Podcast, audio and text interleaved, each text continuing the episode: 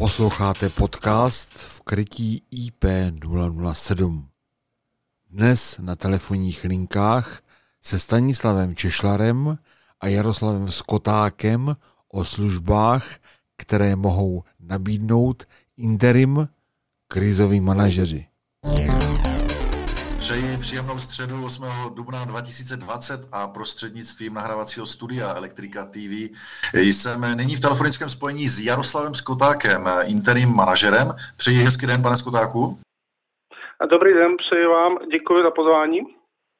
O krizovém managementu jsem se před pár dny bavil se zástupcem České asociace interim managementu, již jste taktéž členem. Lze říci, že členové této asociace krizových manažerů by tedy měli mít určitou úroveň a ctít určité společné zásady, tak jak je tomu třeba v jiných profesních asociacích. Chápu to tak dobře? Jednoznačně. Dokonce si dovolím tvrdit, že v případě České asociace interim managementu je to posunuté ještě o jednu úroveň výše. A to s ohledem na tu skutečnost, že e, tato specifická odbornost e, interim managementu nebo i e, toho krizového managementu jako takového staví toho člověka do roviny, kdy musí v té společnosti i hned převzít rozhodující schopnosti a rozhodovací pravomoci. A tudíž musí mít vysokou odbornou erudici, a současně musí být i velmi důvěryhodný. To znamená, já bych tam použil výraz morálně volní vlastnosti, které musí ti jeho budoucí podřízení, kde se v podstatě ze dne se stává jejich, jejich nadřízenými, tak musí ho vnímat jako odborníka, kapacitu a současně velmi morálně silného zásadového člověka. To má vliv na to vůbec být členem České asociace intermanagementu, protože schvalovací proces řekněme, se skládá z částí, kdy se k tomu můžou k novému uchazeči vyjádřit všichni členové bez výjimky, mohou kdykoliv napsat tomu svou jakoukoliv poznámku a následně finální výběr eh, tvoří, eh, tvoří náš výbor, který rozhoduje o tom, zda uchazeč se stane nebo nestane členem. A jenom pro takovou informaci, jestliže si vezmeme, že v České republice je stovky až jednotky tisíc interim manažerů, tak v České asociaci interim managementu máme zhruba 70 členů, což jednoznačně svědčí o tom, že je tam poměrně úzký výběr, dovolím si tvrdit, velmi profesionálních odborníků. Hmm.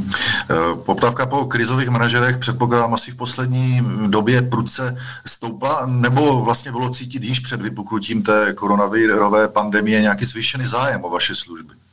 Je potřeba říct, že eh, posledních řekněme 8 let, si dovolím tvrdit, eh, probíhá v České republice velmi významná konjunktura a řekněme průstová křivka ekonomiky což eh, značí, že ty firmy obvykle eh, v tom období před březnem 2020 řešily spíše věci související s touto průstovou křivkou. Já bych tam řekl příklad automatizace, robotizace, eh, průmysl 4.0, všechno, co s tím souvisí. To znamená, obvykle jsme řešili spíše tyto pozitivní věci, které sloužily k tomu, aby došlo k tomu rychlejšímu nárůstu a rychlejšímu, rychlejší implementaci těchto odborností do těch firm, takže jsme řešili spíše ty pozitivní věci a, a pomáhali jsme těm firmám spíše se zvládnutím té prorůstové křivky, se zvládnutím toho, aby ten, ten, ten nárůst, ten boom který zde probíhá těch, jak říkám, zhruba 8 let, spíše zvládli, protože i tohoto zvládnutí té produktové křivky může být někdo docela náročné a, a aby nedošlo naopak k přehrátí té společnosti.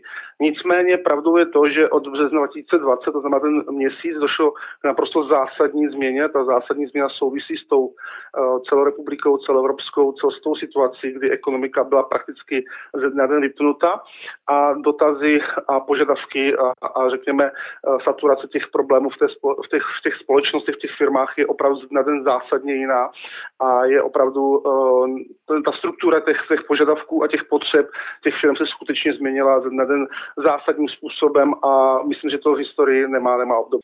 Jestli tomu dobře rozumím, tak jste popisoval vlastně asociaci a eh, počty těch, těch eh, interim manažerů, tak chápu to dobře, že vlastně jde z částí o konzultační společnosti a z částí jsou to pak manažeři, kteří opravdu vykonávají činnost eh, přímo na místě, přímo ve firmách, v vozovkách, že si vrhnou rukávy a jdou na to. Eh, je tomu tak, a tak dobře? A vy jste konkrétně který, který zástupce těch eh, interim manažerů? Eh, Děkuji. Toto je poměrně zásadní otázka, protože eh, není to častokrát takto vnímáno a je skutečně pravdou to, že velká část interim manažerů pracuje v roli konzultantů, poradců, řekněme analytiků a já jejich práci prosím v žádném případě nesnižuji, protože mezi nimi je velké množství vysoce odborných eh, kvalifikovaných pracovníků, kteří odvádí špičkovou práci, nicméně skutečně působí v roli, řekněme, konzultantů, poradců, někomu, kdo udělá analýzu a navrhne nějaké řešení, co s tou společností. Druhá část, a tam se saturuji právě já, je těch, kteří, abych to řekl, si vyhrnou ty rukávy. Já používám častokrát výraz, že se to musí odpracovat, to znamená, že se těch firm opravdu jde. A ty uh, návrhy toho řešení, tam ten interim manažer, uh, krizový manažer, ať použijeme oba tyto výrazy, tak skutečně realizuje. Což jenom svědčí o tom, že ten eh, člověk si stojí za tím, co navrhl, stojí si za tím, co uh, dal jako informaci pro toho vlastníka společnosti, že je pro tu cestu další správné a v tom okamžiku tu samotnou činnost té firmě vykonává. Obě dvě varianty nejsou v žádném případě, není možné říct, že jedna je lepší, nebo druhá je lepší, nebo jedna je horší, nebo druhá je horší. Obě dvě mají své pro a proti, nicméně já zásadně doporučuji uh, se dívat na tu část uh, interim manažerů, kteří jsou připraveni tuhle, tu, tu, tu změnu v té firmě i rovnou odpracovat. Předpokládám, že od krizového manažera se asi požaduje v vozovkách eh, chladná hlava. Nicméně mm, nemůže se stát, že bude mít tento krizový manažer v vozovkách tak nízký práh emocí, že třeba navrhne nějaký extrémně necitelný krok? To je zajímavá otázka a je to velmi eh, jako častý a pravděpodobný jev toho, co se opravdu může stát, protože uh, interim manažer potažmo krizový manažer musí pracovat primárně s číslama. To je úplně zásadní věc. Eh, kdo, kdokoliv řekne něco jiného, nemá pravdu. Eh, začíná se vždy číslama, začíná se vždy tím, že se musí udělat ekonomická stránka té společnosti, obvykle doporučují třeba tři roky zpátky. A v tom okamžiku, eh, jestli se pracuje s číslama, tak může dojít k tomu, že emoce jdou stranou a dochází pouze k nějaké, řekněme, eh, vyjádření toho, co se firma má udělat z hlediska prorůstu, nebo naopak prorůstu obchodu, nebo naopak snížení nákladů, pak by se mohli použít ten oblíbený výraz, že se začne řezat, což se skutečně občas děje a je to nezbytná stránka té práce a ta emoční stránka tam potom může chybět. Co tam doporučuju, je třeba uh, výborný dostat do toho nějaký uh, v dobrém slova smyslu, v nejlepším slova smyslu uh, ženský element, což je jako příklad, kdy Eh, ten krizový manažer navrhne eh, snížení třeba počtu pracovníků úplně například o 10, ale potom samotný, samotný výběr a realizaci konzultuje s personálním oddělením, který většinou řídí žena, většinou to je tam nejčastější pohled toho, té, té ženy, tak aby jsme společnýma silama udělali, pokud už tomu, k tomu snížení těch personálů musí dojít, tak aby došlo k nějaké vzájemné, vzájemné velmi dobré, vhodné variantě, aby jsme současně při tom, když z té vaničky vylíváme vodu, tak aby jsme současně nevylili i dítě. Um, zajímalo by mě, od jaké velikosti nebo úrovně firmy by mohl eh, ten krizový management zvládnout stávající, by mohli zvládnout stávající manažeři té, té firmy a od které eh, již na to prostě stačit nebudou. Budou eh, muset ať už najmout konzultační společnost nebo prostě manažera, který tam k ním přímo do firmy přijde. Já bych tady zde chtěl možná na vaši otázku reagovat eh, tím, že bych nerozděloval úplně firmy na malé a velké, protože zde, zde v žádném případě neplatí eh, nějaké pravidlo ve smyslu malá firma malý problém, velká firma velký problém. To také není. Dokonce uh, si dovolím říct velmi kacířskou myšlenku, že řízení malých firm je mnohdy obtížnější než velkých firm, protože musí být výrazné sdílení informací. Nemáte na každou pozici jednoho speciálního pracovníka, ale musíte třeba mít nějaký univerzální pracovníky. Spíš bych to viděl v rovině toho, jak velký ten problém v té společnosti je. A zde platí podle mě, zase si dovolím podat příměr, to jako u lékaře, čím dříve přijdete, tím dříve léčíme. Čím později přijdete, tím později léčíme a tohle je naprosto jednoduchá rovnice k tomu, aby jsme eh, došli jako v tom lékařství k tomu, že když začneme velmi brzo, tak i velmi brzo skončíme s pozitivně. Pokud začneme pozdě, tak ten výsledek samozřejmě může být nejistý. To znamená, já zde rozhodně doporučuji v prvé fázi, jakmile už ucítím jako vlastník té společnosti nebo, nebo generální manažer, ucítím problematiku, tak začít třeba jenom tou prostou konzultací, kterou jsem na začátku řekl, že třeba je jako samostatná činnost a teprve poté, co to nepomůže, tak pokračovat nějakou intenzivnější činnosti. Nicméně pravdou je to, že častokrát se tohoto neděje a ten, ten pacient v tom dobrém slova smyslu přichází k tomu lékaři velmi pozdě a to řešení pak bývá jako velmi, velmi musí být radikálně, musí být velmi rychle. Eh, Stále jsem eh, prostřednictvím studia Elektrika TV v telefonickém spojení s Jaroslavem Skotákem, interim manažerem a bavíme se o krizovém managementu. Eh, různé firmy se budou dostávat do různě hlubokých problémů, sám jste to, sám jste to řekl. Je obor stavebnictví či strojenství v něčem specificky, případně jakou službu budou podle vás stavební firmy asi nejvíce využívat? Je potřeba říct, že poté, co se ta já už dneska používám slovo krize, protože já už eh, jsem o ní naprosto přesvědčen, že bude velmi hluboká, se opravdu jako rozeběhne, protože ona dneska je takové ještě takové jakési fázi eh, vyčkávání, tak se trh zásadním způsobem jako nikdy v minulosti rozdělí na trh eh, zbytných a nezbytných potřeb. A je otázkou, v kterém segmentu potom ta která společnost bude, bude působit, protože u těch zbytných věcí my očekáváme, eh, že se ten trh vrátí na úroveň možná jenom 60% původních objemů což je samozřejmě fatální rozdíl. U těch nezbytných věcí třeba na úroveň 80-90% původních objemů, je to zásadní rozdíl. U stavebnictví je to uh, specificky tím, že stavebnictví je výrazným způsobem tlačeno nějakou poptávku ze strany státu nebo ze strany krajů a, a soustažných organizací na stát navázaných, takže tam si dovolím tvrdit, a opravdu toto považuji za pouze tím, za moji, moji teorii, jak moji tezi, že dopad na stavebnictví bude eh, s velkým odstupem. To znamená, že tam ta krize dojde s výrazným prodlením, protože teď ty rozběhnuté věci ještě poběží. Je otázkou toho, jak se tomu postaví stát do budoucna a ostatní firmy to začnou brzdit, to znamená, ten dopad bude pozdější. U strojírenství ten dopad bude souviset s tím, co jsem řekl před chvilkou, to znamená souviset s tím, zda strojírenstvím je dodavatel do toho, do toho zbytného nebo nezbytného segmentu a ten dopad tam bude mnohem rychlejší a v kontextu toho, eh, kam ten, to strojenství potom jako tím dodavatelem do toho dalšího, do té další části, že obvykle bývá jenom jakýmsi, eh, jakýmsi mezičlánkem, tak kde v tom mezičlánku je a je dobré i v tomto kontextu přemýšlet například od určitou změnou struktury svých, své nabídky, toho, co ta strojenství dneska řeší, eh, dívat se po nových segmentech, dívat se potom, zda jsme schopni, byť to v té době nebylo vůbec jednoduché, hledat nové, nové možnosti v té, právě v těch těch, v těch segmentech ne, nezbytných, protože ten zbytný segment dostane určitě obrovským způsobem zabrat. Ehm, na prognozi je určitě v této době určitě brzy, nicméně už jste nějaké číslo, číslo není uvedl. Ehm, můžete porovnat, porovnat to, co se bude dít poté, až ta pandemická eh, krize odezní. Můžete to porovnat s rokem 2008, který taky byl eh, rokem, kdy začala krize? Eh, ano, 2008 jsem začínal v, v, této, v této pozici, řekněme, interim krizového manažera a já zkusím to srovnání opravdu udělat. Za to děkuji, za tuto otázku, protože je, je na místě a bude srovnáváno do budoucna.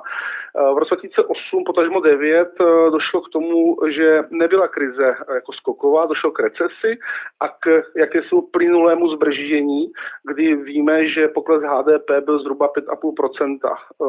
Dneska došlo k vypnutí ekonomiky, jak jsem řekl už před chvilkou, co historie ještě nepamatuje, to znamená, otočilo se klíčkem, ekonomika se vypnula a dojde ke skokovému. Já tvrdím, a zde se s dovolením opsu o článek profesora Klauze, který uh, predikoval uh, propad HDP o 20%. A já se po to podepisuju a já říkám, že to bude opravdu 20%, jestli ne, že dokonce ještě víc, což bude naprosto drastické a dramatické. Je, je trošku škoda, že se to zatím ještě jako o tom tak moc nemluví, takže já budu ten velký skeptik a uh, budu rád, když nebudu mít pravdu, ale obávám se, že to tak nebude. To znamená, že to porovnání na místě a bude zásadně větší, bude hlubší a tím, že bylo udělám skokově, tak je potřeba i velmi rychle na to reagovat, protože ten pokles nebude plynulý, ale ten pokles bude, bude rychlý a je potřeba to i rychle reagovat z hlediska těch jednotlivých firm. Říkal jste, že eh, nechcete být skeptik. Eh, pojďme, pojďme teda eh, na závěr našeho rozhovoru přejít nějakým pozitivním záležitostem. Říkal jste od roku 2008 působíte v tomhle oboru. Dá se říct, kolik procent firm, kde jste působil jako krizový manažer, vyšlo z té recese v tom roce 2008-2009 z krize s čistým štítem, respektive případně ještě silnější než předtím, pokud se to takto dá vůbec říct? Rozumím. Pokud, já bych se s dovolím rozdělil na dvě části, což jsem ještě možná v tom rozhovoru nezmínil. Eh, ještě bych to rozdělil na část firm, které jsou ve fázi, kdy opravdu jsou ještě před insolvenční částí a eh, ty firmy eh, se, řekněme, řeší ve velmi brzkém raném stádiu problému. Tam ta pravděpodobnost toho, že ta firma z toho vyjde v pořádku, byť třeba zmenšená nebo nějakým způsobem korigovaná s tím zaměřením, ale ta pravděpodobnost toho, že se to povede, se jako limitně blíží 100%, to znamená velmi výrazná pravděpodobnost. V okamžiku, kdy už působíme firmách, firmách, které jsou v insolvenci, například jako řekněme, konzultanti, pomocníci v, v, v komunikaci při eh, reorganizačním plánu s insolvenčním správcem a podobně, tak tam je ta křivka přesně opačná, kdy naopak v těch firmách už ta situace spíše limitně se blížící nule. To znamená, že v okamžiku, kdy už řešíme eh, firmy eh, probíhající reorganizací v insolvenčním prostředí, tak ta pravděpodobnost záchrany, a to platí pro mě, a dovolím si tvrdit, že i pro ostatní konzultanty je velmi nízká s ohledem na obtížnost té celkové situace v tom insolvenčním prostředí, tak jak je eh, insolvence u nás eh, daná, daná zákonem. Ten krizový management eh, předpokládám, že jede ve firmách na plné obrátky nebo zájem o ty služby roste. Manažeři firm jsou určitě lační po informacích a o tom, jaké služby vlastně můžou manažer, i tady manažeři poskytnout. Mohou získat ty informace případně i z různých webinářů, případně jak se díváte na eh, na úspěšnost eh, takových webinářů, případně jestli s kolegy eh, nějaké chystáte aktuálně? Máte, máte velkou pravdu v tom, že ten nárůst těch dotazů je exponenciální.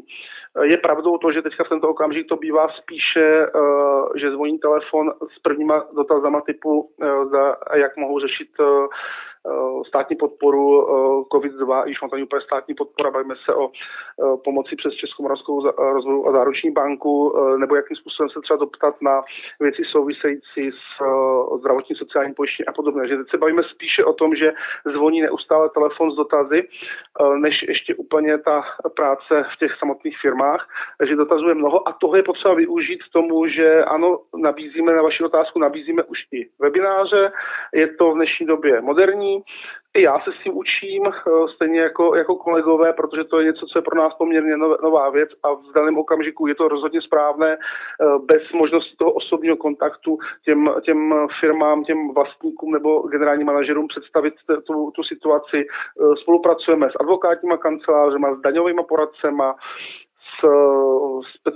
specializace na účetnictví nebo specializace na nějaké obory, které jsou třeba poměrně standardní a v tomto uh, užším nebo širším kruhu nabízíme firmám webináře, které jsou zdarma, případně nějakou druhou konzultaci za nějaký, uh, řekněme, menší poplatek, aby získali maximum množství informací. Takže snažíme se jít vstříc a myslím si, že to je správná služba, jak teď těm vlastníkům v té situaci, kdy se vlastně všichni tomu učíme orientovat, tak jak jim pomoct. Eh, Jaroslav Skoták, interim manažer, byl s námi ve spojení prostřednictvím studia Elektrika TV. Eh, děkuji vám za váš čas a ať se vám daří dílo a stejný pozdrav posílám i našim posluchačům. Mějte hezký den. Já rovněž děkuji a přeji všem do dalších turbulentních dní hodně, hodně, hodně, hodně zdraví a síly. Děkuji vám. Naschanou.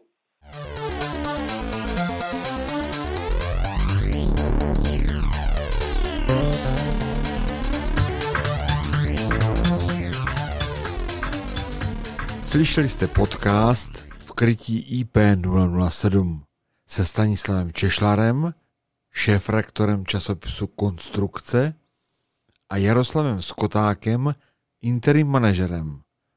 Hovořili o možnostech různých služeb, které krizoví manažeři poskytují. Další informace naleznete po zadání kódu 20 04 082. přesně www.elektrika.cz lomeno 20 04 082.